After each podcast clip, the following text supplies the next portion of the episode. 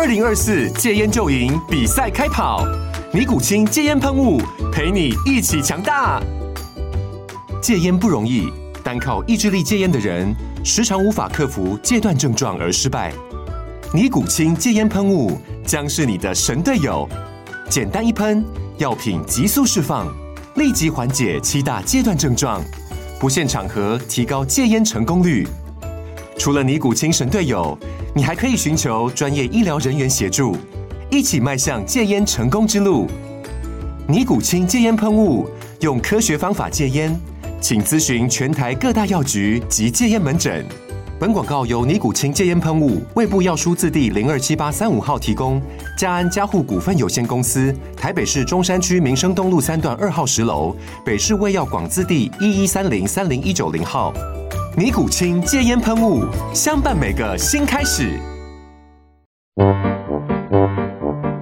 天哪，时间不够，事情老是做不完，怎么办？别担心，就让高校人生商学院每周陪你充充电，找到方法不抱怨。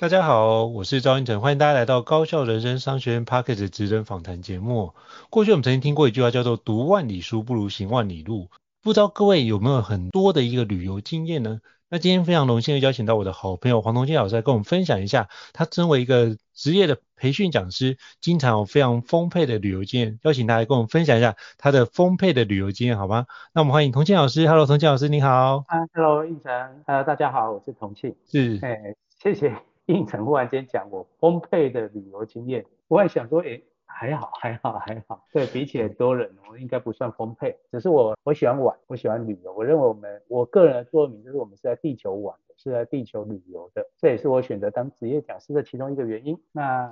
简单自我介绍一下，我叫同建，黄同建。目前的职业是一个企管讲师，那比较常在两岸这样飞来飞去。那当然呃，像今年比较特别，我今年去了几个国家上课兼旅游、呃、我在马来西亚大概待了快半个多月，然后去了菲律宾，去了日本、呃、下个月要去越南。大概我的生活模式会是这样，我通常会利用课后的时间或前面的时间，然后顺便去当地去做旅游。好，非常感谢同建老师的介绍，跟同建老师也认识非常非常久的时间哦。嗯、那就觉得一直以来都受到同建老师的照顾，就觉得哇，现在的生活模式我觉得真的是非常令人羡慕哦。就是十天上课，十天休息，十天旅游。是不是可以邀请同建老师跟我们分享一下，为什么会如此热爱旅游？是因为什么样的契机，有什么样的一个起心动念，让你会热爱旅游这件事情呢？哦，哎，谢谢，好好棒的问题。我我是台中大甲人，那一路一路一直到高中以前，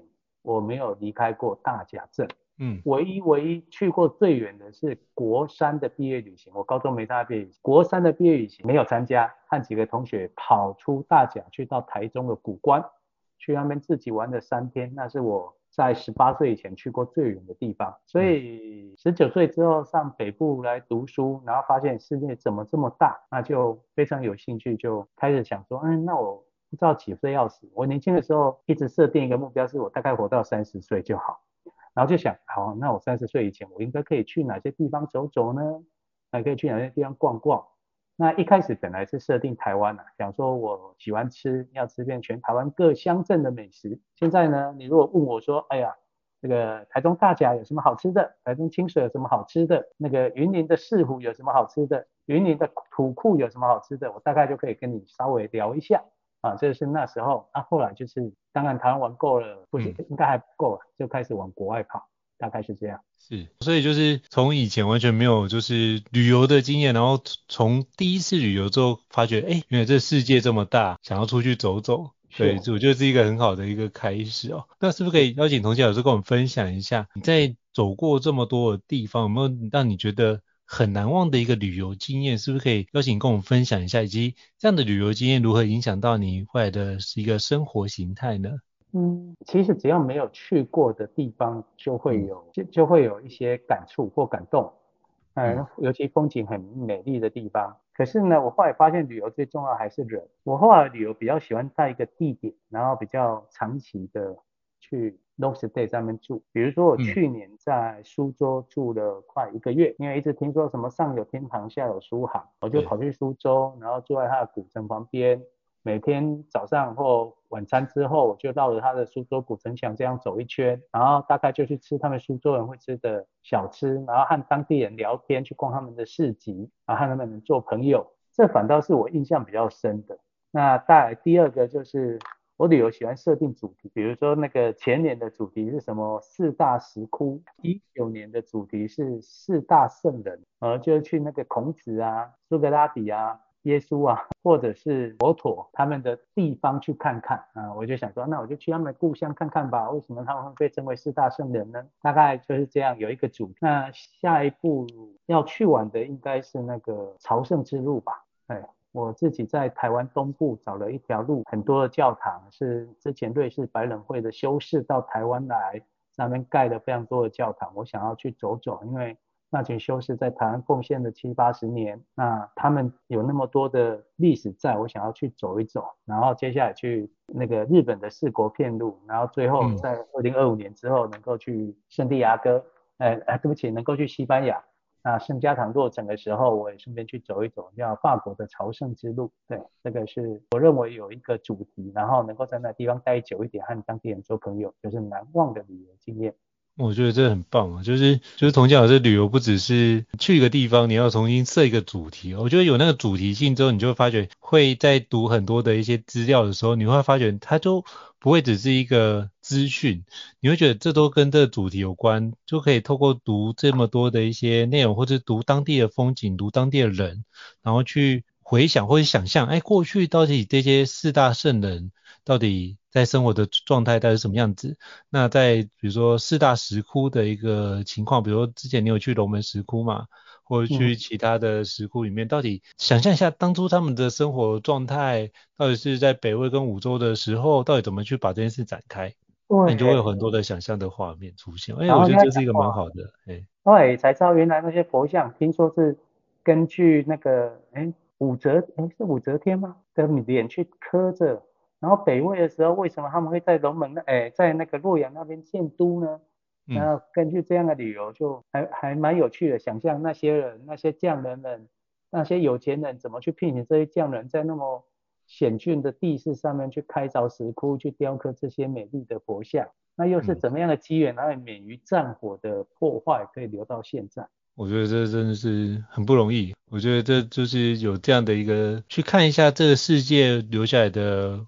就是文化遗产，我觉得都可以从里面去有一些新的思考点，我觉得这是一个蛮棒的一个开手。所以我说觉得旅游可以带给我们一个非常棒的一个形式、哦、那我也想请教就是就是佟宪老师哦，因为包含之前啊就是因为疫情的关系哦，那时候刚好在内地比较长的一段时间，那也没办法上课，就是线上课你大家可以线上做嘛，那如果是实体课也没办法上，那你也经常出去旅游，所以可以跟我们分享一下你们自驾的一个旅游到底是怎么进行的。我觉得那段我在看你分享文字的时候也觉得读得很津津有味，是不是可以邀请跟我们现身说法一下？ OK， 我我我觉得旅游是这样一个原则，就人多的地方不要去。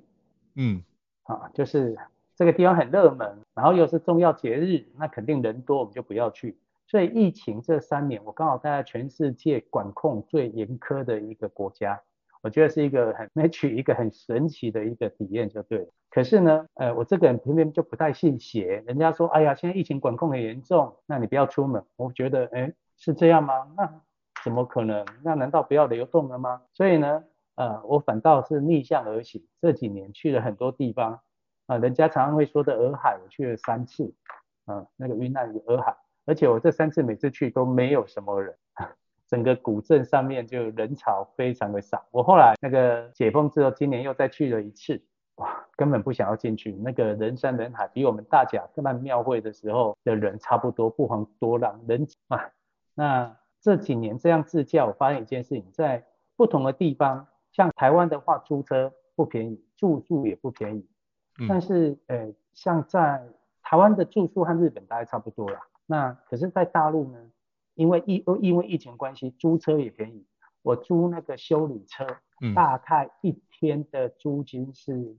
呃，便宜的时候有活动的时候，大概就是五十到六十块人民币，等于一天，对，一天一天，大概就两百五台币吧。然后我可能会再保个保险，嗯、那不保也没关系，他本来就有保啊。不过外地人嘛，然后就说你保一下好，那一天的保险大概是三十到一百多有，嗯、看你要保到什么程度，一般保最低的就可以了。好，那我就开一个休旅车，等于一天的成本大概应该是五百台币到八百吧，租车。那我就换了那边的驾照。然后那边导航导航很好用，很多人都说，哎，中国大陆会不会自自驾很危险啊？不会，他们这些人交通执法非常非常严，然后路上摄影机非常非常多，所以在那边开车大家非常的守规矩，绝对不会有慢车占用内车道或随意变换车道，除非那个地方没摄影。那所以我们在开的时候就格外的怎么样，就格外的安全，啊，格外安全，大家不会忽然变换车道，而且呢，我租的车大概挡那个成。都不是最便宜的，所以都有定速导航什么那些功能都有，所以还好。那它比较贵的是什么？它住宿也很便宜，我去住那个台湾，如果一个晚上要五千块的，在那边我因为我都订同一家集团的，所以大概台币一千五左右，一千六大概就可以住一晚。嗯，我去千岛湖旅行的时候住的是那种公园式的酒店啊。嗯，有面湖的独立的小岛，有独立的风景，那个一天晚上大概是一千块的台币，好，住一晚。那我通常都不喜欢看人家挤人，所以我都会去看有促销的，代表他没有人；房价比较便宜的，代表他没有人去。然后我就会临时就跟我老婆说：“我们我们去了，我们去旅游。”呃，印象最特别有一次跑去从上海开车到，因为台风我的课取消，然后我就想说：“哎，没有去过合肥，听说是李鸿章故居。”那我有一个朋友，他是摄影师，他现在移民到美国去了，他本来就在合肥。每天在街头去那边拍合肥的街头，还被呃国家地理频道还有美国的 B B C 杂志去做采访，说他是全世界做极限摄影最高段的一个人。然后我就看他镜头下的合肥市，我就觉得很有趣，我就说，哎、欸，老婆，我刚好看到那个神州租车有顺风车，所谓的顺风车就是他上一个人在合肥租，然后他到上海还之后，他不想再开回去合肥，那他就会。那个租车公司就用很便宜的价钱，比如说两天五十块人民币，人民币啊的租金，然后租给你啊。当然过路费由之自付。我记得我就看到一个合肥的那个租车，三天一百，三天一百块。然后我就跟我老婆说，哎、欸，台风来了，我们就开车，然后我们两个就这样开，我开了一千公里有吧，我们就从上海，然后先开到开到南京吧，对，开到南京去过一晚，嗯、然后再开到合肥，哎、欸，然后。再坐高铁回来，大概是这样。我我旅游大概没有，除了那种刚刚说的主题式的，大概都是这种临时起意的。那那在这种临时起意的旅游过程，有没有遇到什么有趣的或令你难忘的事情？刚刚刚可以跟我分享一下。最难忘的应该是去年十二月七号吧，你看一直都还记得那么清楚。嗯，我从上海去去西安啊，因为那边有课，那我想说也没事，还有一。嗯，空档有一周，那想说很久没有去西安了，我们两个人就飞去。然后因为管控很严格，所以我们两个在上海机场就先填了一大堆资料，然后什么健康码，要写承诺书，说我保证没有接触人群，保证我到我在上海没有染疫，然后要做核酸嘛。好，飞去之后在咸阳机场一下飞机落地，再做一次核酸，再写一次承诺书。然后呢，搞了半天之后，好，我们终于上车了。然后上车之后上高速公路，叫咸阳到西安，哎，咸阳啊，咸阳市到那个，咸阳那是西安市啊，对，是西安市的高速公路。他们对我来说都是陕西省，对我来说同一个地方。结果没想到下高速公路又被拦下来，就再做一次核酸，再写一次。然后我就跟他说，啊，你们不是做同一个地方吗？哦，不一样，机场是机场，高速公路是高速公路。那因为是去年十二月，那边零温度大概是是五四五度吧，哇，好冷。然后我看到隔壁的空姐穿那个短裙，然后也在那边说，哦，为什么还要再做？我就觉得特别有趣，就是把这些很可能别人觉得很不好的经验，把它当有趣，是我旅游的一个心得。因为你就想说，哇，谁遇得到这种事啊？一直检，一直检，然后一直测核酸，好像病毒都有讲好。上海的病毒、咸阳机场的病毒和西安高速公路的病毒是完全不一样的，哎，然后我们就反正搞了很久才到西安，然后看到里面很多酒店全部都被封起来，他在做隔离酒店。啊，我们订的那一家旁边有四家都被封起来，而且我们那一家可以住。我想说我什么时候会被封不知道，所以我一定要订一个好一点的房间，要够大，因为他去年是这样，只要有一个确诊整栋就封嘛。嗯，他后来演变到最后不是一个确诊整栋就封，是有一个密接整栋就封。啊，最后最离谱的是密接的密接。什么叫密接密接呢？比如说应城你确诊了，然后呢我曾经和你处在同一个时空，这样就算密接。我们两个去逛同、呃、星, 星光三月百货，我早上十点去逛，你十二点进去，那对不起我算密接，因为我没有办法证明我是不是十二点前就离开了。好，那那我的我接触过的人他也算密接。那密接密接的那个社区整栋都要封，所以很刺激。那个去年就每天早上起来都在看我们这一栋有没有被封，然后我跑得很快，因为他们封城，他们要封大楼或封城都会先预告。对，像我不是说我去年在苏州 待, 待了快一个月吗？嗯，然后我晚上和我老婆两个人去常去的一家羊肉炉，我很喜欢的一家羊肉炉是去年在苏州找到我最喜欢吃的一家。我们在那边住一个月，去吃的大概每个礼拜都要去吃一次。然后去的时候就看到门口几个我们叫大白穿防护服的人，然后店内很少，那家店常常都要排队。我们就说老板我们今天这么早了，他说等一下十点要封，有密接要封。然后我和我老婆竟然可以这样坐下悠闲的八点多去，然后悠闲吃了一个小时吃到九点多，然后出来我老婆还说哎、欸，我要去对面买个包子。我说你傻了，人家要封了，我们走吧。然后我们两个就牵手从那个巷弄里面走出来，然后就真的在那边等到十点，他就封封起来。十点没有出来的人就要在里面隔离十天到两个礼拜，你不觉得很很有趣的经验吗？哎，那去年陕西是最严苛的啊，最严苛的。那我不是进到酒店吗？就算进到酒店，嗯、他那个健康码都会跟你弹窗，告诉你最好乖乖待在酒店待五天。我想说，我提早来一个礼拜就是要在这边先玩的，你还叫我乖乖待着，哎，但是没有想到隔天他们好像宣布一个什么什么几条还是怎么样，就忽然间全中国就解封了。对，解封之后忽然间就你还会不适应哦，那所有的检查全部都撤掉了。然后我和我老婆就说那怎么办？怎么办？那去玩吧。我们两个就跑去秦始皇陵。秦始皇陵不是应该有很多人吗？对，没有人。我们去的那一天，整个游客大概不到二十个人吧。哎，就不到二十个人，我、哦、看啊，你怎么在那边随便摆拍都没有人理我们？哎，听说同一天在那个什么张家界只有一个人露营、哎，一个人张家界，蛮蛮有趣的一个经验。对，所以就是那种解封的过程，最好是赶快能出去玩，赶快出去玩，因为接下来就是大家意识到这件事的时候，就一窝蜂就出去了，就像现在全部到处到哪里都是人的状态。对对对，所以就就你你因为我喜欢交朋友，当地都会有朋友，或者是就问人。我们会查，所以像我去年自驾到那个泸沽湖，也一直很想去说美路仙境，然后我们两个就开从从那个丽江啊，从丽江开了两个诶四个小时的车开到泸沽湖，然后本来只要住两天，结果后来听到丽江有人确诊，我们就决定在泸沽湖再多住两天，然后两天之后本来应该要回丽江住了，结果我就打电话给我朋友，嗯，好几年去住的一个民宿老板说，现在还可以去丽江吗？哎，我说我想见你。他就说别来了，别来了，有我们旁边有确诊，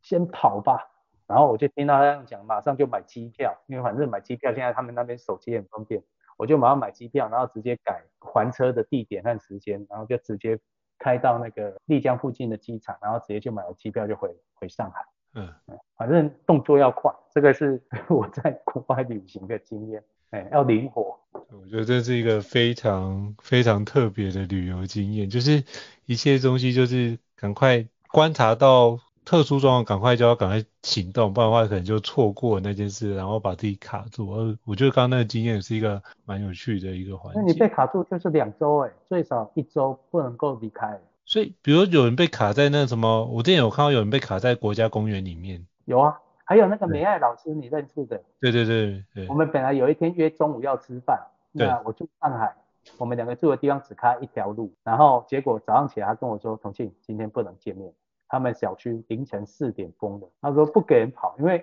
我不是说会提前通知吗？那等于是凌晨两点通知，凌晨四点封，然后然后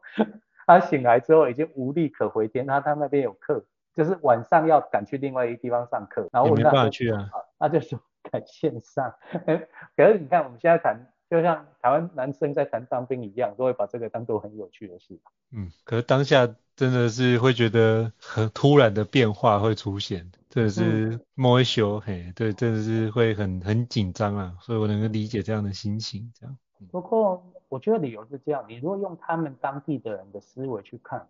你就比较能接受。比如说你去，我去印度，你去看他们，哇，怎么那么脏，怎么喝恒河的水？但是我们我们理解说，他们一辈子印度人的梦想就是要喝恒河水，在恒河旁边火化，然后再和一个印度教圣人做朋友，嗯，这是他们人生的三大愿望的时候，那我们就可以去理解。走在路上觉得怎么都是牛大便，但是当我们知道那就是他们的圣兽，是非常神圣的呃的生物的时候，我们也就可以接受他们为什么可以容忍这些事。哎，嗯，去马来西亚，你看到他们各个民族在一起，有印度人，有马来人，有华人，华人还里面还分什么潮州的、海南的、那个广东的，那每个地方人就是不一样，他会有一些不同的想法。如果我们用我们自己的角度去看，那大概就没办法玩。可是你去融合去体验，哇，大陆人他们觉得哇，好棒啊，政府保护我们，保护得好好。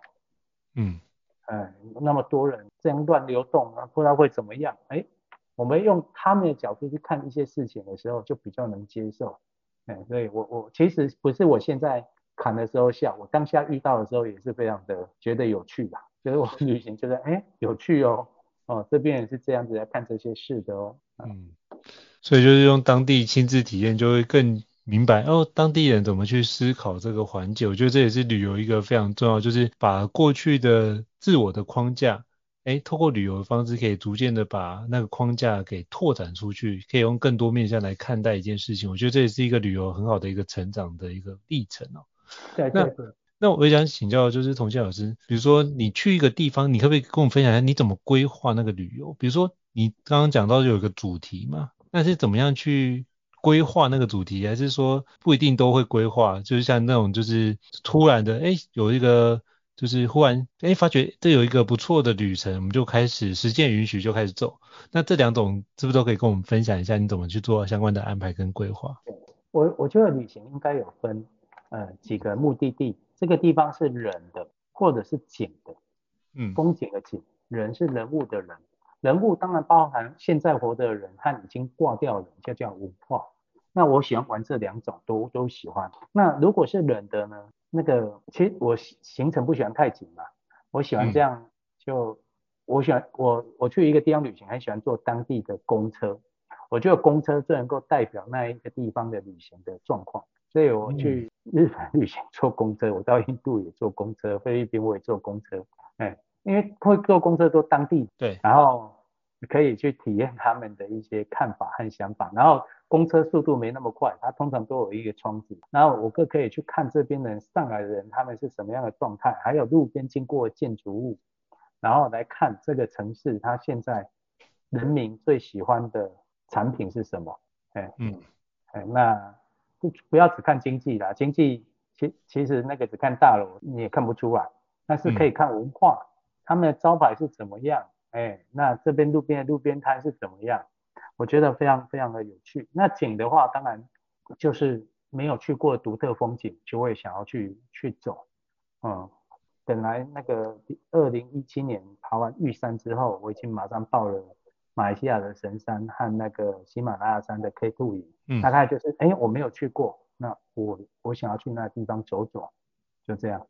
趁还走得动之前。嗯，了解。我觉得刚刚用搭公车，这是一个蛮有趣的一个角度哦。那是不是可以邀请同宪老师跟我们分享一下，就是在印度搭公车有没有什么样让你觉得非常印象深刻的？因为我知道在日本搭公车，大概就是大家就是比较遵守规矩的，当然我们大家能够想象，可是我觉得在印度搭公车很多人是无法想象，就可以邀请跟我们介绍一下。嗯，如果你去日本搭过，你就会知道全世界没有一个国家像日本这么的规矩，这么规矩，连到站的 时, 时刻都可以一模一模一样，那个是无法想象。嗯，其实用这样比起来，台湾的好很多。嗯，好，台湾的已经不错了，虽然不太方便国外的旅客，已经好很多了。那印度的那时候只是一个短的一个体验啊。哦呃，我和我一个朋友要去一个寺庙去去找某个人就对了。然后其实你第一个味道你可能不能忍受，嗯，对，就是我是一个人去，那我但是我去搭公车的时候是找一个会讲印度话当地印度话的人跟我一起坐，由他帮我投钱，那也是比较特别的。因为去其他地方包括去西班牙，你不会讲西班牙话你大概都可以猜到，你都可以用翻译软体都可以去。那我说他那边的公车我坐的那一班还好，只是他路边会经过很多的街道，你就会开始，我印象最深的是这样，好脏好乱，嗯，然后东西都乱丢，地上都是垃圾和卫生纸，对，然后手工品超级便宜。后来才知道其实他印度公车不流行，你只是体验，它其实最方便的还是那种叫三轮接驳车，哎啊那个东西，哎，对不起，我一定有点忘记价钱了。我记得都是一定的价钱给他就好，或者是你用手语跟他比一比，他就跟你讲多少多少 piso， 然后就给他就好了。哎，那个也蛮有趣的，那个好像有，你就想说在东南亚以前，哎，甚至包括现在泰国也是有。对，泰国那三轮车、叮叮车、叮叮车，对，对，类似那种，就是那种的。那印度这个是最方便的，因为第一公车，我我们我我。我我印度那个就只有体验一小段嘛，大概坐半个小时以上，我们从我们住的饭店出去，然后跑到他认为的比较市区的地方去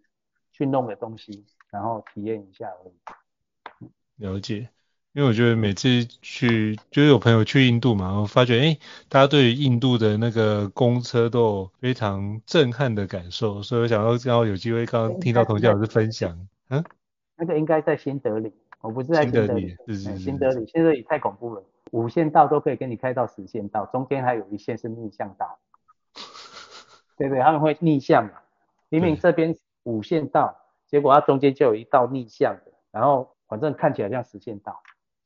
然后公车会趴满的人，嗯，对，然后会趴满，啊，它一定没有空调的，窗户打开，哦，那个味道，我我那个我就不敢尝试了，我尝试的都是。我上去应该可以上得去，然后会安全一点点的。还是就是在国外面旅游，还是要注意好自己的安全，是一件非常重要的事情。对，就像在台湾啊，你晚上十点之后有些地方你也知道不要去啊。那、嗯啊、在国外你就你就把那时间提前一点啊，六点以后有些地方就不要去啊。嗯，还有些区域就是能去都不要去，避免一些不必要的困扰的存在。对对对。你很有把握嘛？对，有有当地人带的话会比较好，对，可是就就能够避免是避免掉的。呃，对，我般大部分如果是像印度啊，或者是像第一次去越南，嗯，我会找一个当地导游，对，菲律宾也是，我会找一个当地导游。那他不一定要每天陪我，他有我个赖，我可以有事找他一下，问他事情就好，那会差很多。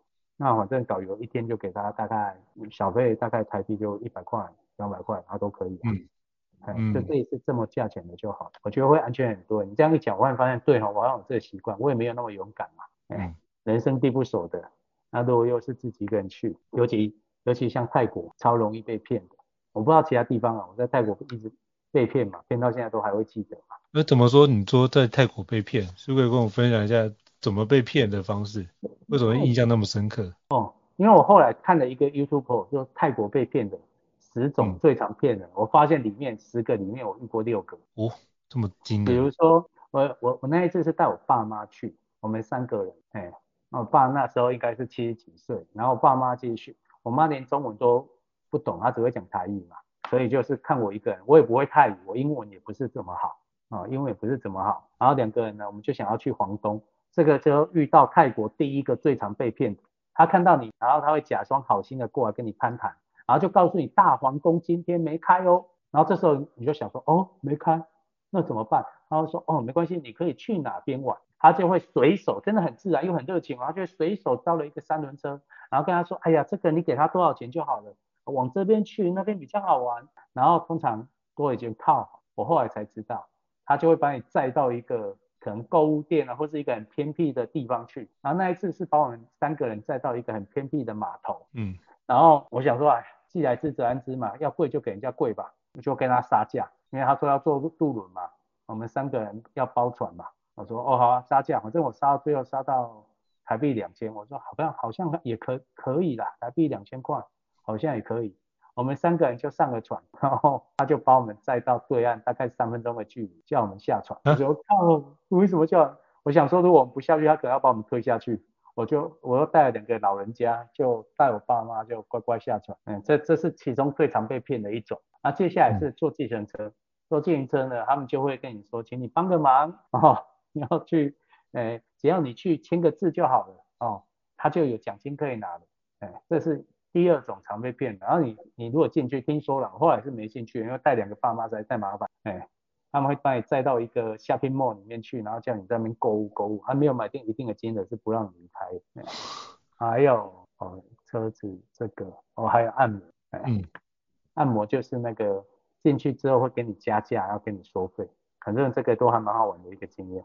人人人现在都还在这边就蛮好玩的。对，不然的话如果不在的话，这就变成是从好玩变成是惊悚的恐，就惊悚变更少了一个腰，少一个肾回来，对不对？对对。所以就是还是要安全啊，就是反正就是我之前也有遇过类似的，就发觉就刚好去某个区域，刚好有人围上来要问东西，要抢东西，然后就刚好有有认识的朋友，然后他就赶快出面帮我们解围这样子，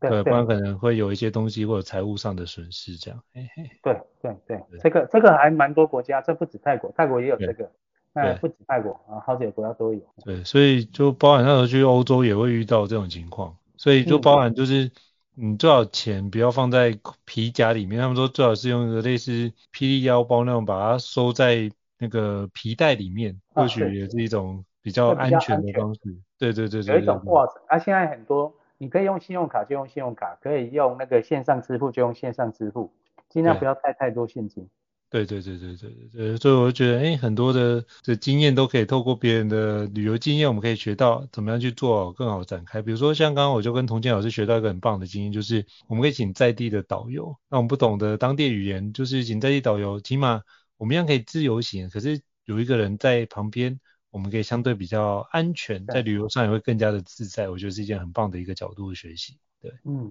七加九的旅行社一定会有这样的联系人，那个人就可以帮你。对，所以我们跟大家可以学习起来，我就是或许这样可以透过童建老师的分享，让各位在旅游上更棒。那今天非常感谢童建老师跟我们做这么精彩的一个交流。那如果各位听众觉得高效人生商学院不错的话，也欢迎在 Apple Podcast 平台上面给我们五星按赞、哦、你的支持对我们来说也是一个很大的鼓励。那如果还想要了解相关主题或相关内容，也欢迎 email 或讯息让我们知道，我们陆续安排像童建老师这样的一个专家来跟各位伙伴做交流跟分享、哦、好，再次感谢童建老师，谢谢，那我们下次见，拜拜。谢谢，拜拜。高效人生商学院，掌握人生选择权。